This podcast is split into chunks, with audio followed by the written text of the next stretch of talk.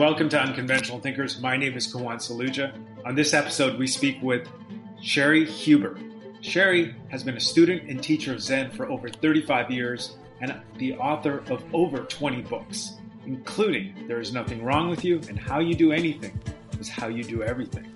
Among the topics we cover include self hate, where does it come from, her path to Zen Buddhism, what recording and listening is, and tools to access that still small voice inside of us. I really hope you enjoyed this interview with Cheri Huber. Well, thank you uh, for joining us, Cheri. Um, you have written um, several books, um, and I was just, you know, we're mentioning to you I could probably interview you one per book. Um, we could do that. Yeah, but uh, I guess I want to talk about uh, everyone's favorite uh, subject, um, self-hate, and where that comes from. Hmm. Hmm. Yeah. Um, that's a big one. And I don't know if you know this, but it is not all that. Um, it, now, I can't say it hasn't been around all that long in this culture. Certainly, it's been around as long as there have been human beings, we guess. But people have not been familiar with it. I think I can't remember when we wrote "There's Nothing Wrong with You," but you know, like in the middle '80s or something like that, and uh, uh, there there there was nothing. there was nothing culturally uh, that was talking about this. And since then, of course, it's really uh, kind of caught on.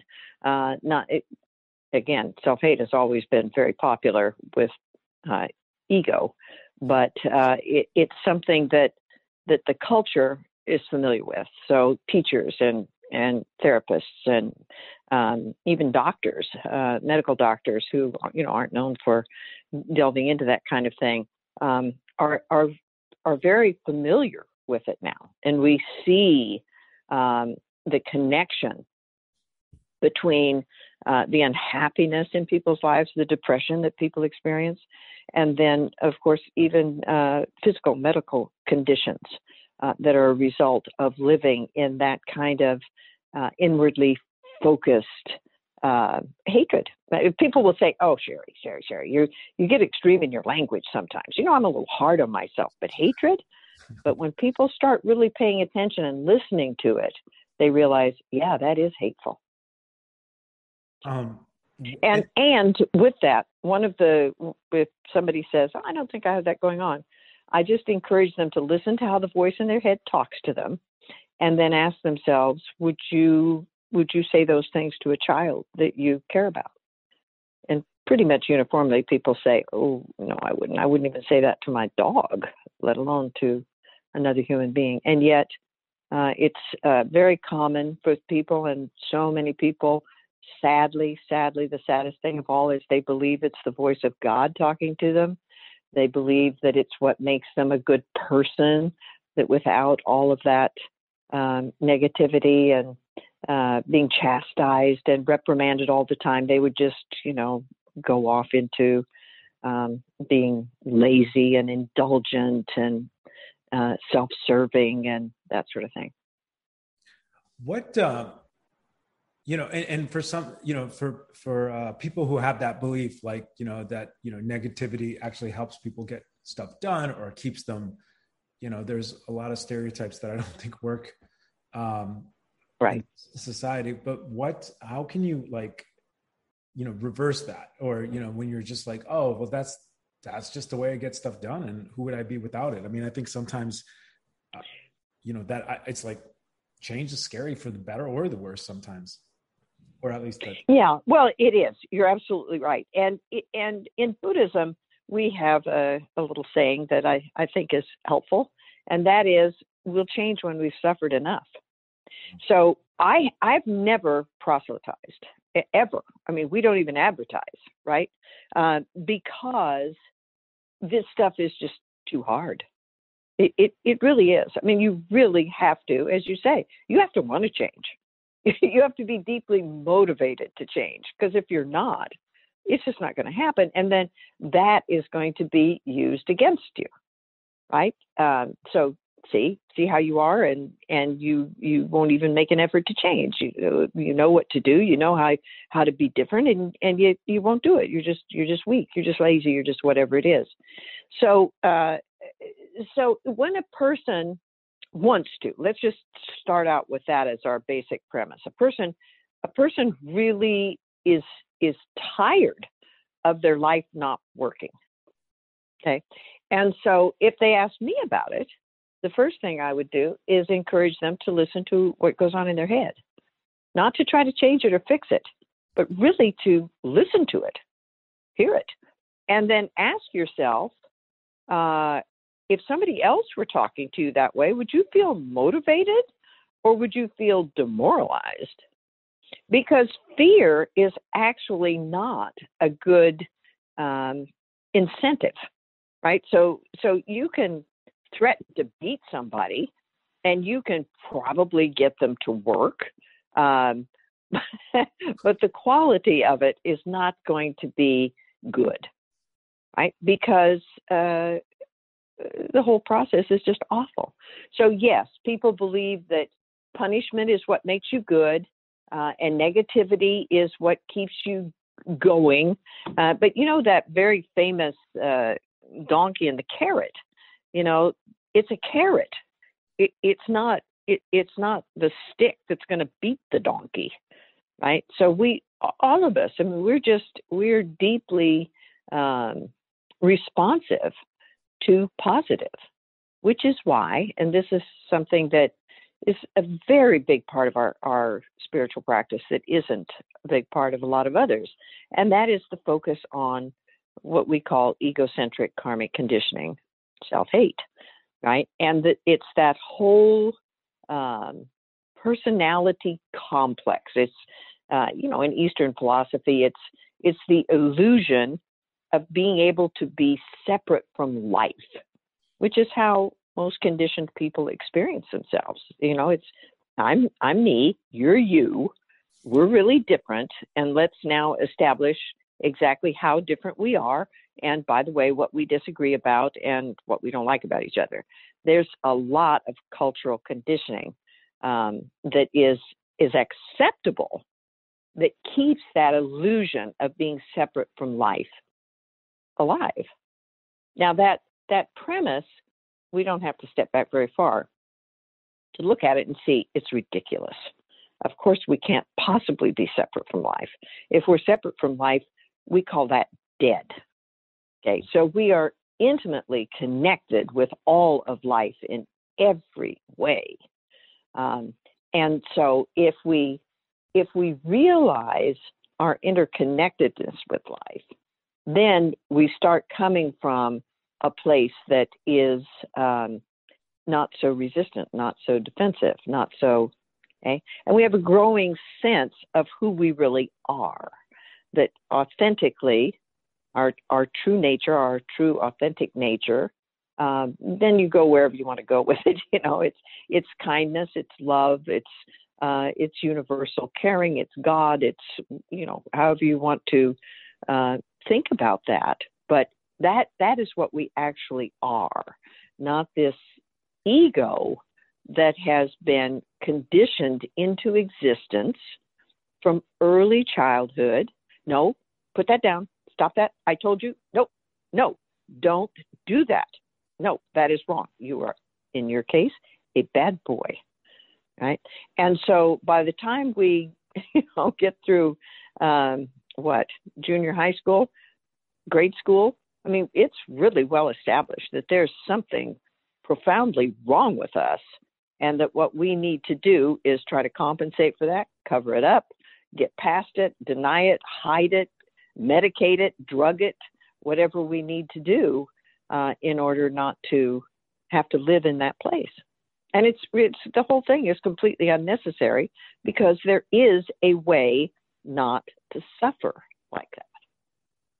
Yeah, I mean, I mean that's what I really um, kind of liked about your work. And uh, you know, one way about uh, medicating, I think, because you were talking about being aware, and I just feel like in, in this society, there's a lot of like busyaholic almost. So, you know, which. Oh, yeah. Busy and urgent. Right.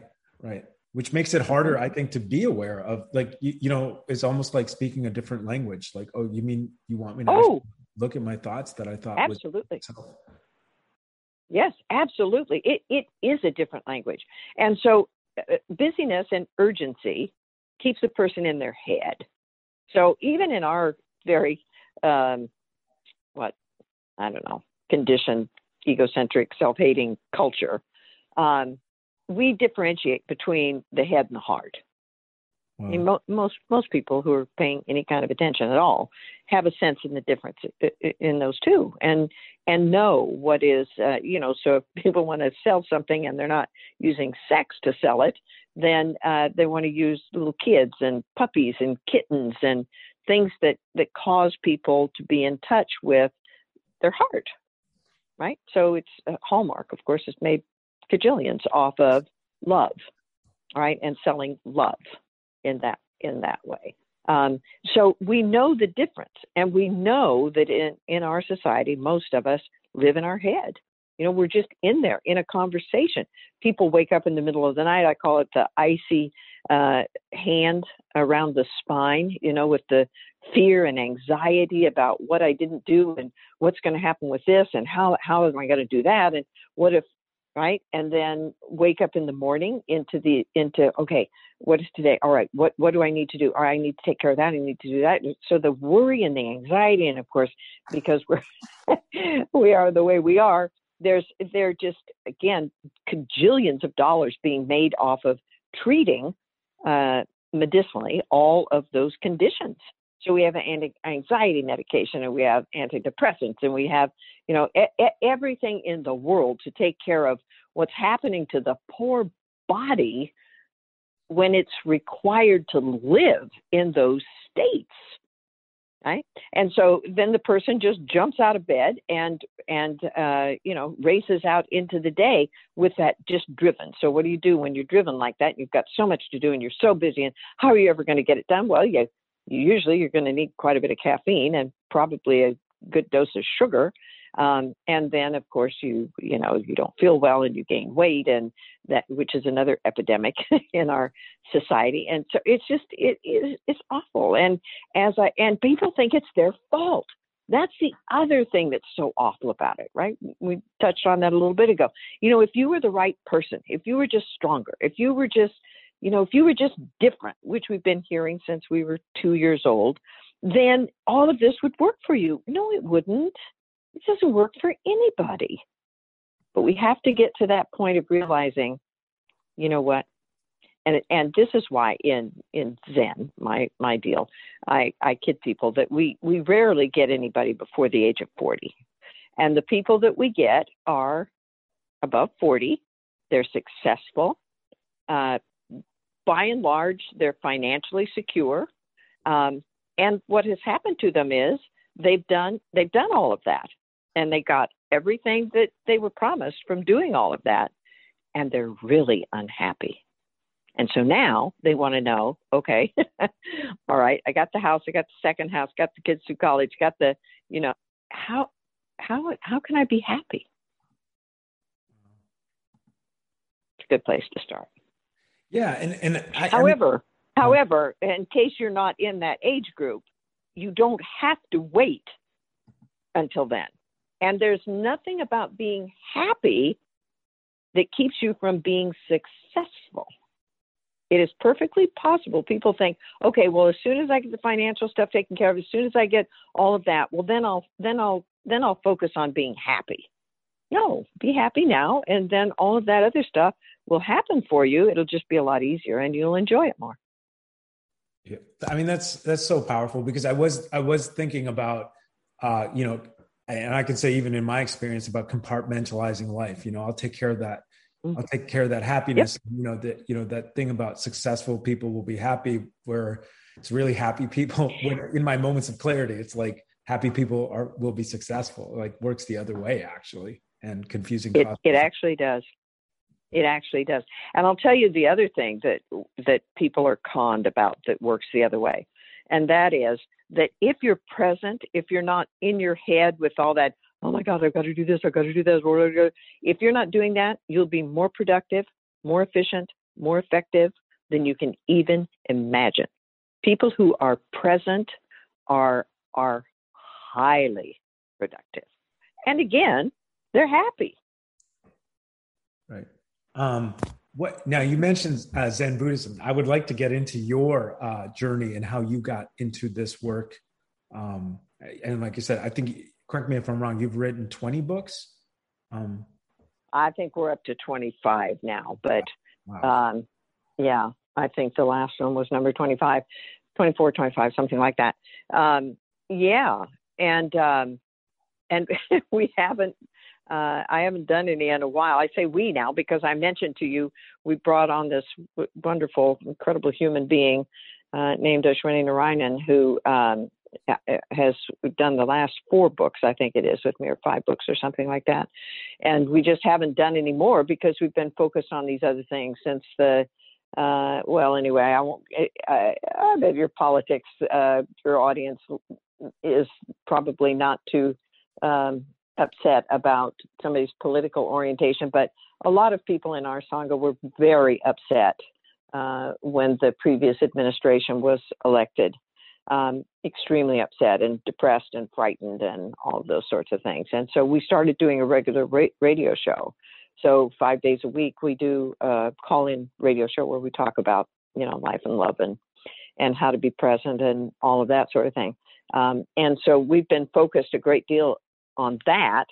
And then through the pandemic, um, assisting people uh, who were, you know, locked down and, and, isolated and that sort of thing. So our our practice has become super uh, virtual and uh, connected in that way. So probably um, coming out of that, we'll get back to writing books. But right now, we're we're doing this other thing. What was your question?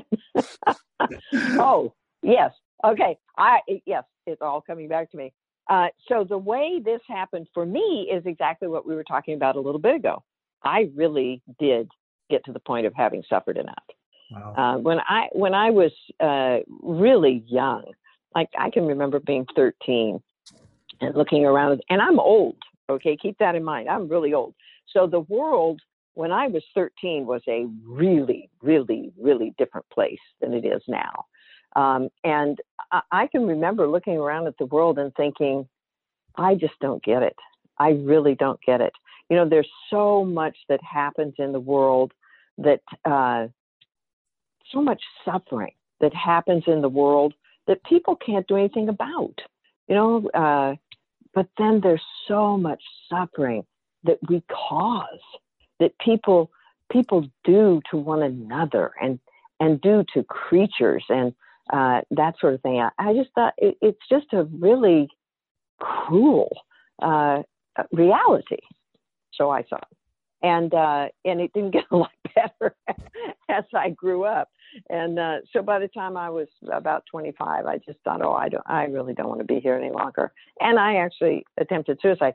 Now later on, you know, one of our my books, uh, early books, was on depression, and and I realized that I was depressed and that I come from a depressed family, and you know all kinds of uh, things that go with that.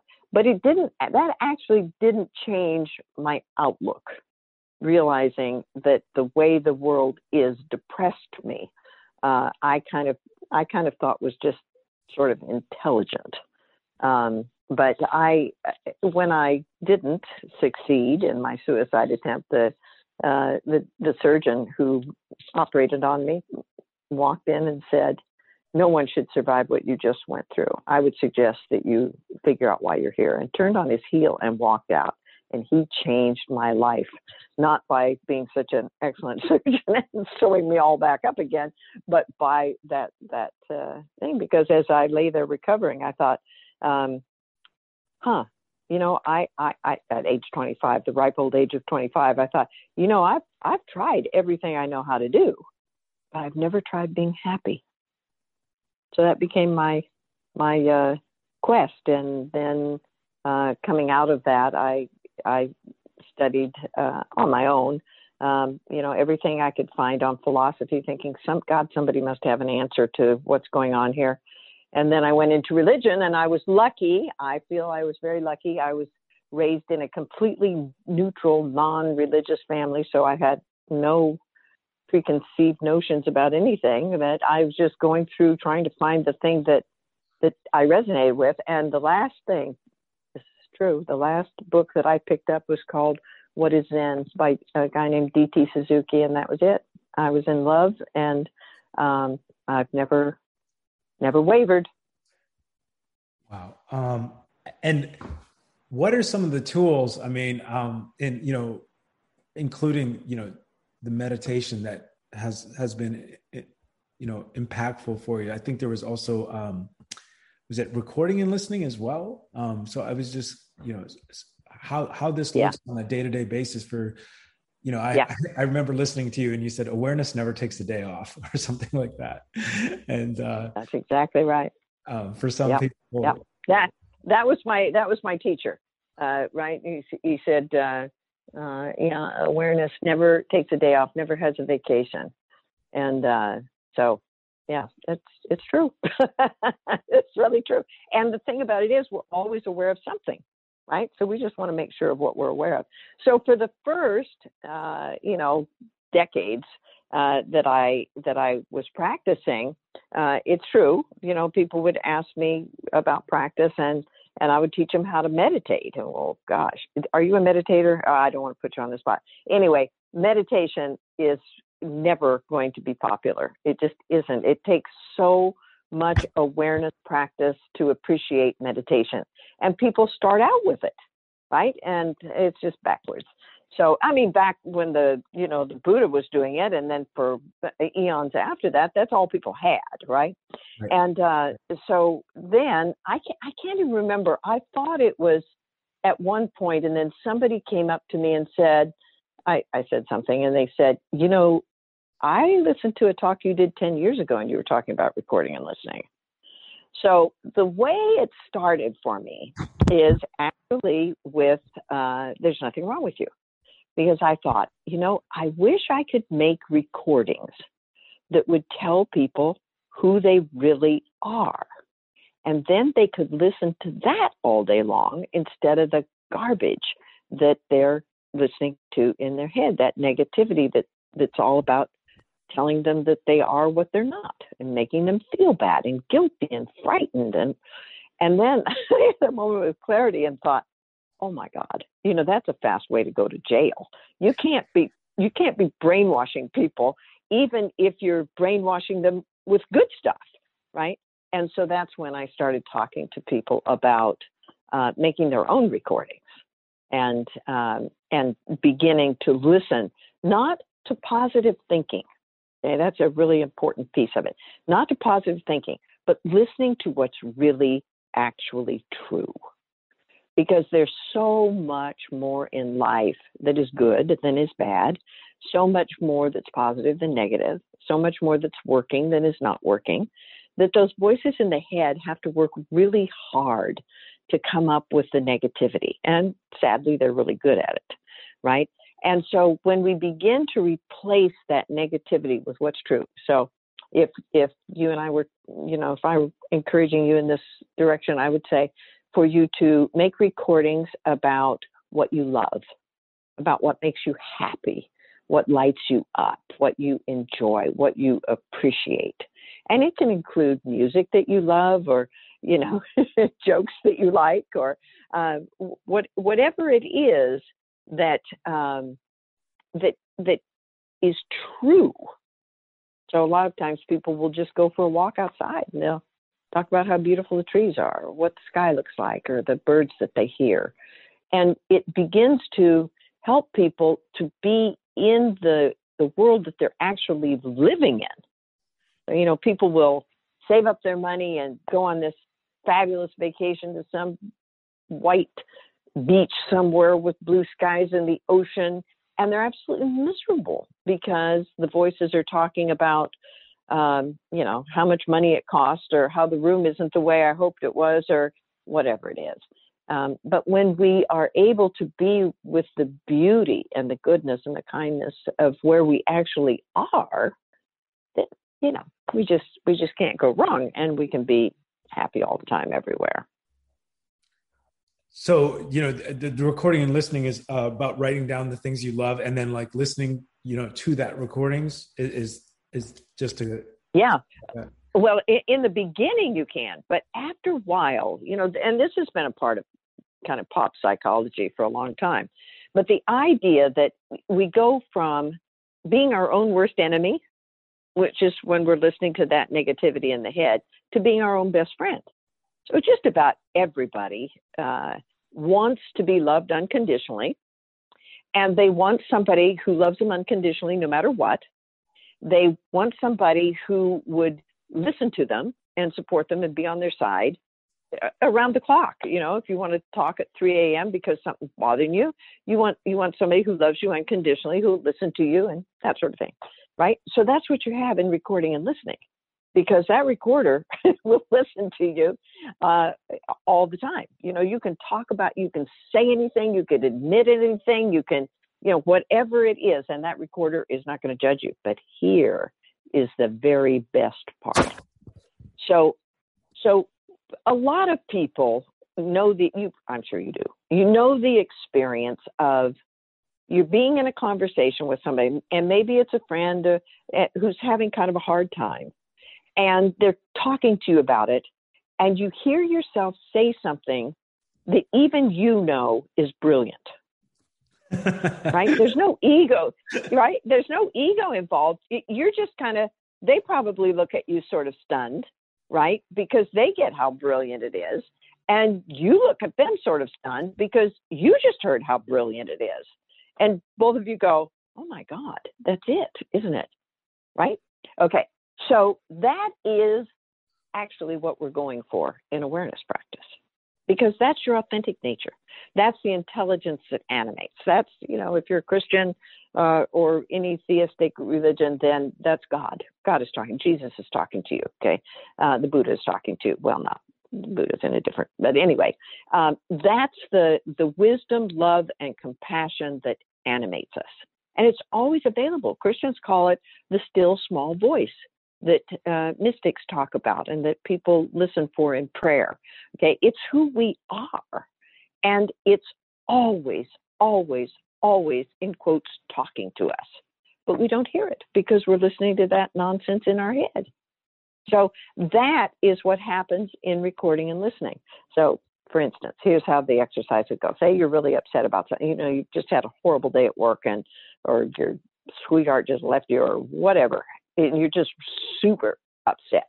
Okay. So you pick up your recording device. Most people, of course, now just use their phones because then it's always with you and you got your best friend around the clock, right? But you pick up your recording device and you hold it in your right hand. This sounds silly, but it's important. Hold it in your right hand, you turn it on, and you let that guy talk, right? He is completely uncensored. He just talks about everything that's going on with it. If he wants to cry, he gets to cry. If he wants to cuss, he gets to cuss. Whatever is going on, nobody's gonna nobody's gonna stop it until he has nothing left to say. Okay, he's just done. And then you, as the person holding the recorder, you just sit there for a little bit and and kind of take all that in as as if somebody else had. I'm sorry, I don't know if you can I live in a fire zone, and helicopters are uh, circling all the time. Um, so, uh, uh, is it loud? No, no, it's fine. It's perfect. This is great. Oh, okay, okay, okay. It's really loud where I am. So, um, so, uh, so you, you, you know, this this guy that, you know, he just poured out his whole heart to you, and so you sit there and you take that in a little bit, and then you put the recorder in the in your left hand and you play back what he said to you. Again just as if your best friend um, just said all that to you. And and you're listening. You're really listening to him. Okay? And then when you finish listening to him you turn the recorder off and you just sit there again. Just sit there and take it in.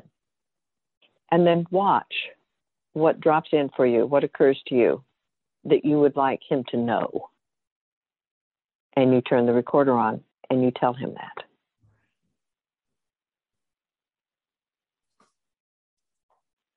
Wow, that's uh, that's uh, that's really uh, that's really powerful. Beyond powerful. Yeah. Yep. Yep. yeah, it is. Yeah, it is. And when people catch on to that, when they realize that, that they have unconditional love available to them all the time, that's when people really begin to realize wait a minute, that nastiness, that negativity that is in my head, that's not who I am. That that's that's an add-on. That unconditional love, that loving kindness, that's who I am. And we begin to live from that. Yeah. I, I think Alice Miller uh, called that, she wrote Drama The Gifted Child, she called that voice like the introject almost. Um, that it's just, the, the, the, what is it? The introject. So just basically just like a mass concoction of, you know, things that you picked up in childhood that like that, I guess, for lack of a better word. The negativity. Yeah. Yeah. Yeah. Yeah. Oh, um, oh, yeah. Well, and again, from an Eastern philosophy perspective, for eons, you know, it's karma. It's you know all the all the nasty stuff. That's why so many people are dealing with stuff and they think, I don't know where this came from. My my mother and father were actually pretty nice people. You know, I had it, but I've got this horrible, negative, abusive voice in my head. So anyway, we don't have to understand where it came from. We just know that it's there. And then, of course, what I would wish for people is that they know that it, that's not who they are and they don't have to listen to it. It's not a requirement. Um, you uh, you'd mentioned "What Is Zen" uh, by uh, D.T. Suzuki. Mm-hmm. Uh, were there other mm-hmm. books that have impacted your, sp- your spiritual journey? Yes, and the I just had the most fun experience, and now I'm not going to be able to remember where it is, but I, I was just invited. A, a fellow has started a new, you know, Goodreads, and um, I can't remember what the other one that's like Goodreads, where uh, uh, excerpts from books and stuff like that. Anyway, this fellow just started a new website uh, where he's asking different people what are, what are your most influential books, and uh, and I was fortunate enough to be asked to participate in that, and so I just did that not that long ago. Um, so, you know, a lot of these are old timey because, of course, that's when I was growing up uh, spiritually, you know, with people like Alan Watts and again, D.T. Suzuki and um, Aldous Huxley and uh, folks like that. And I, I love religion. I just love religion. As soon as I found out there were saints, I started reading the lives of the saints, and you know, uh, I, I just love religion. And um, so then it was like, well, oh, and, uh, Leo Tolstoy, uh, My Religion by Leo Tolstoy, I think is just one of the most wonderful things that ever happened. Gandhi, of course, um, who, who could be spiritual and not love Gandhi? And um, uh, but then the most recent one is a book called um, A Gentleman from Moscow. Oh. Hmm. Uh, and uh, so when I when I first started spiritual practice, the the reason my reason for for doing it was I wanted to know if I were ever in a wheelchair or in a concentration camp, I could be all right. I could still be happy. And um, and that's been my motivation for the whatever decades it's been doing awareness practice and that's basically what this book is about. It's one of it, to me, it's one of the most beautiful things, and I think it came out like two or three years ago or something. Uh, Amor Towles or something like that is the guy's name who wrote it. Um, a gentleman from Moscow. Recommend it highly. Very deeply spiritual book. I don't know if he would ever think of it that way, uh, but boy, it is. Um, I uh, what is your uh, what is your meditation uh, or what is your Zen practice? I should presume. What does your Zen practice um, look like on a day to day basis? Well, uh, I'm I'm really lucky. Uh, so let let me back that up. Um, I have had an ambition all of my life, uh, all all of my adult life, uh, to be in one place for a solid year.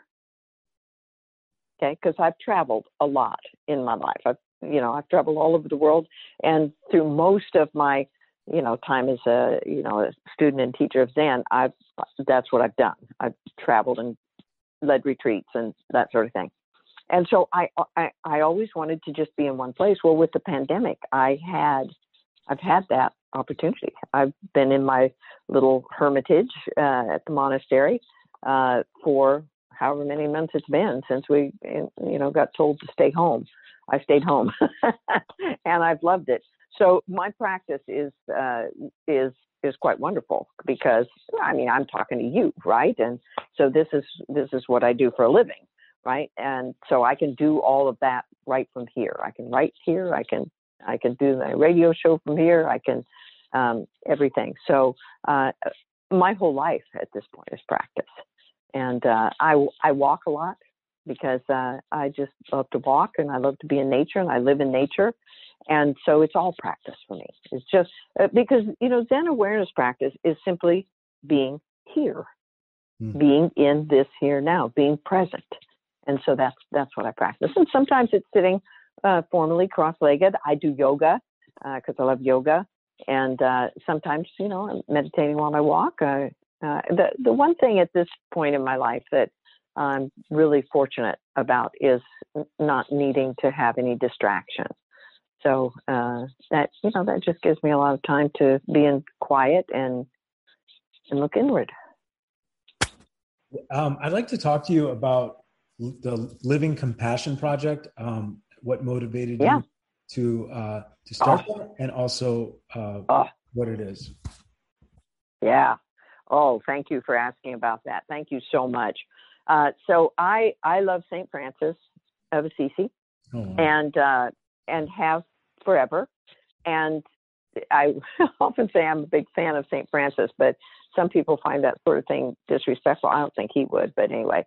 And so I, over time, have spent a lot of time in Assisi.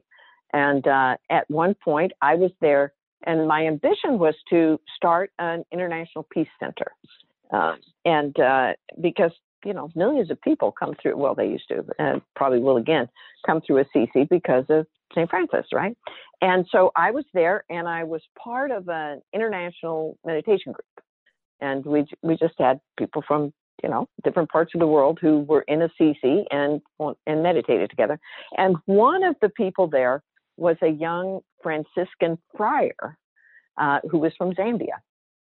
And so we got to know each other. And at one point, he was he he he was talking to us about where he's raised, and it's this god awful slum. Uh, just just I mean, it's it's hard for people to picture the kind of place where this guy was was raised, and he was saved from that by a, a Catholic priest who who recognized his potential and educated him and and that sort of thing. And he really wanted to do something for that community. His mother was still there, his sister, uh, two brothers still there, and then everybody he grew up with, right? And uh, so he was asking the people in the meditation group, and I was the only American. And so then he turned to me and he said, And you, Cheri, you're the American, so you have all the money. So would you come and uh, and see what you can do? Because I'm hoping that, you know, anyway. And so I said, Sure. So uh, I went to Zambia and uh, and went to the place. Kantolomba is the name of the slum, and and I, I mean I I'd never seen anything even remotely resembling it. It's mud huts uh, on a on a cemetery site, and the only only reason the huts are there is because the cemetery hasn't grown out to to that point yet. There's no there's no running water, there's no electricity, there's no employment. There's as some uh, one young chap said, you know, we're just all here slowly starving to death, waiting to die. And um, mm. so I brought some folks from the monastery over, and uh, and one of the the monks, Jen, uh, was talking with uh, John's sister, Teresa, and said, "So uh, Jen said, so if you could do something for your community, what would you do?" And she said, "I'd feed the children." And we looked at each other and said, "Okay, we we can we can help with that."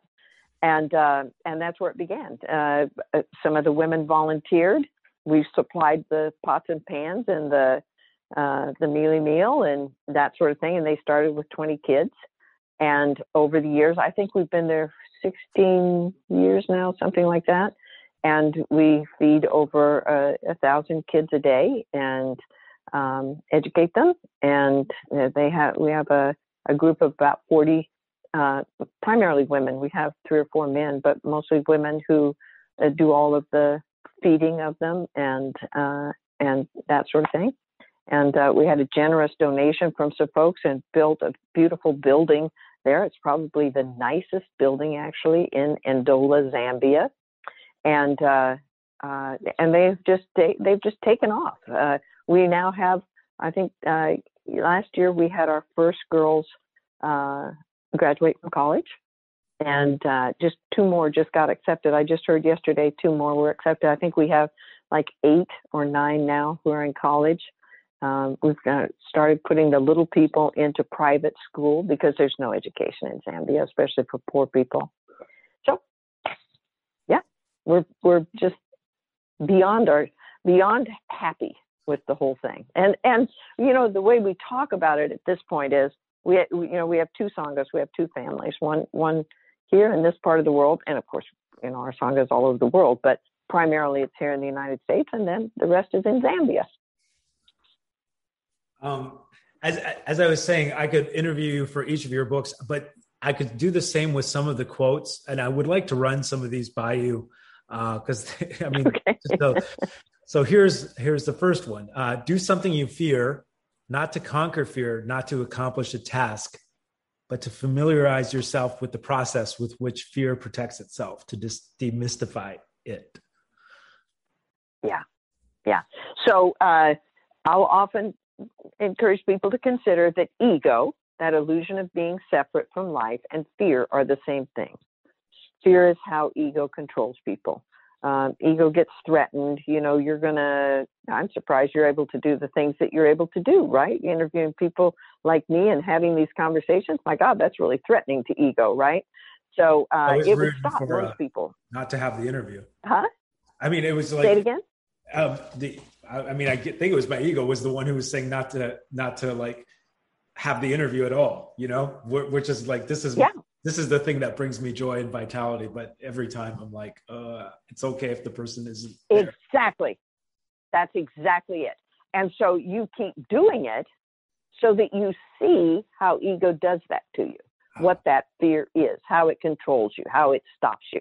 And that's what that's what we're going for. It's not it's not about the content right? It's seen because once we see what fear is and we see through it, we're free to do anything. We can do anything we want to do. But as long as we believe the ego voices and we believe the fear is real, then we have to conquer thing after thing after thing after thing. It's tedious and we'll die before we get through it all. But wipe out fear, good to go. Wow. I mean, I think one, one of the things that I was coming across is just the fear of things that are smaller in nature, you know, like not doing some of the smaller things, like just writing a, I think Anne Lamott calls it uh, writing a shitty first draft, for example. You know, it's like. Oh, right. Oh, right. ego, ego wants to control people to the point where they never move. If ego could keep you on the couch, just at home alone with it, listening to it, because that ego lives off of our life force. It's not just doing it for the heck of it, it only appears to exist when it is sucking the life force out of a human being. Uh, I mean, the proof of that is ego doesn't live in the present. Okay? It only lives in an imaginary future and an imaginary past.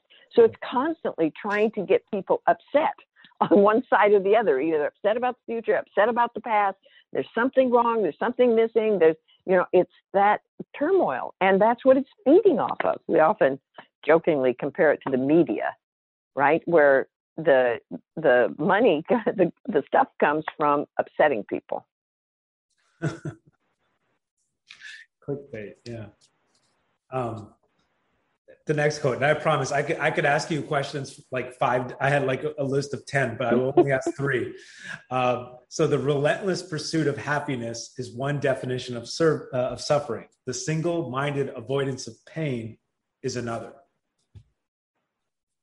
Yeah, Yeah, because you can see that they're both coming from ego, right? They're both ego control mechanisms. So uh, we we see people who, not who aren't just allowing happiness to be there, right? Coming back to I'm sitting here looking at a, an incredibly beautiful scene out my window, right? I, I'm a happy human, but I need to have more. I need to get. I need. I need more. I need more. I need more. I need more. Uh, or oh God, no, I don't want to face that. I don't want to think about that. I don't want to. Uh, both of those are protecting the ego, and and it's just yeah, it's just suffering. It's never gonna. It's never going to get anything. Uh, so one of our our favorite sayings is, uh, "The process is the outcome." Holy cow! And that's what that means. Wow. Well, you just went there on that one, huh? that was you know there's just things that kind of stop you in tracks and that was like you know because you know there's a lot of either or right? It's like you're supposed to enjoy the process not the outcome or it's all about the outcome. And when you know when you mix yep. put them together they're, the, they're one and the same. Yeah. so one of our books i i don't know if it's the title of it or if it's just what but you know what you practice is what you have. What you do is what you get. You can't do this and hope to get that if you do this, you're going to get this.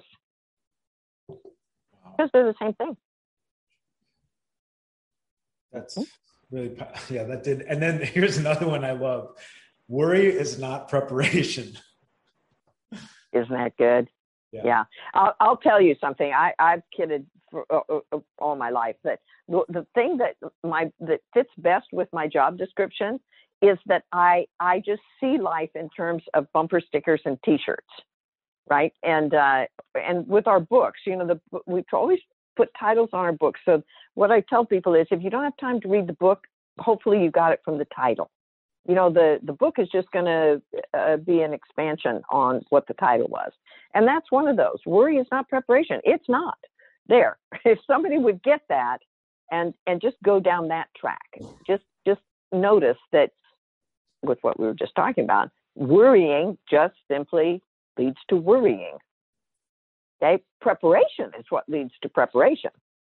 Wow. But people, yeah, people just live in anxiety because they really believe that there's it's kind of magical thinking. You know, if I worry about something enough, it won't happen. Yeah, it could still happen. Right.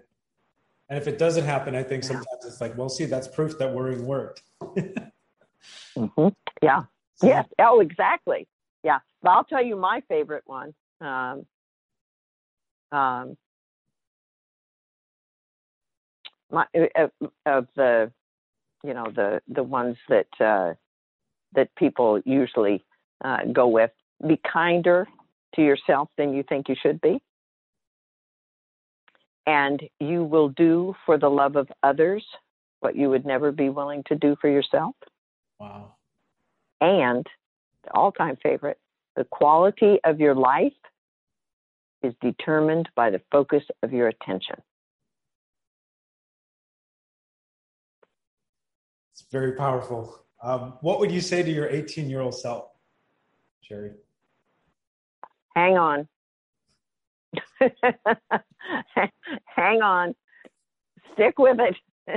it it's, yeah, you know, uh, I was just reading uh. Uh, well, most people think of him as Ramana Maharshi, um, and that, I mean that that is his name, but that uh, not how I refer to him. I call him Bhagwan because because um, that's who I think he is. But at any rate, um, he, he, he he was saying the the difficulty is we don't know who we are. We think we know who we are, but we don't. And if we would just find out who we really are, all of our problems would fall away. Our problems only belong to a fiction, to a false idea of ourselves. Well, um, I've really enjoyed and learned a lot. You have so much wisdom. Um, I you'd mentioned the podcast Open Air. Um, where can people find you, the the project, um, and other events? Oh yeah, uh, living livingcompassion.org. That'll uh, that'll just get a person more information than they probably ever wanted. So that that's livingcompassion.org is uh, the Zen Center and the project in Africa and um, all of those kinds of things. So all the books and on and on and on and on. And I have enjoyed this thoroughly. So I I really thank you. And um, you know, if you ever want to talk again, you know how to get a hold of me. Yeah, we got the process down. So thanks again, Cheri. We've got it now. So, All right. Thank you. Take good care. Too. Bye bye. Huge thank you to Cheri Huber. So many takeaways. I felt like every five minutes my mind was blown away. Among my favorite nut nuggets, listen to what goes on in the head, not to change it or fix it, just to hear it. Another one is worry is not preparation, preparation is preparation. And the one that was, you know, really stirring is, you know, the, the fact that, and something that I give a lot of thought now to is, you know, there's an epidemic in Western society of living in the head as opposed to the heart. And, uh, you know, I had events in my personal life that took me closer to the heart. And, uh, you know, I feel like I've been living that lately. So if you enjoyed this show, please leave a review on iTunes. It helps grow the show. Until next time, this is Kawan Saluja, always reminding myself to be growing spiritually.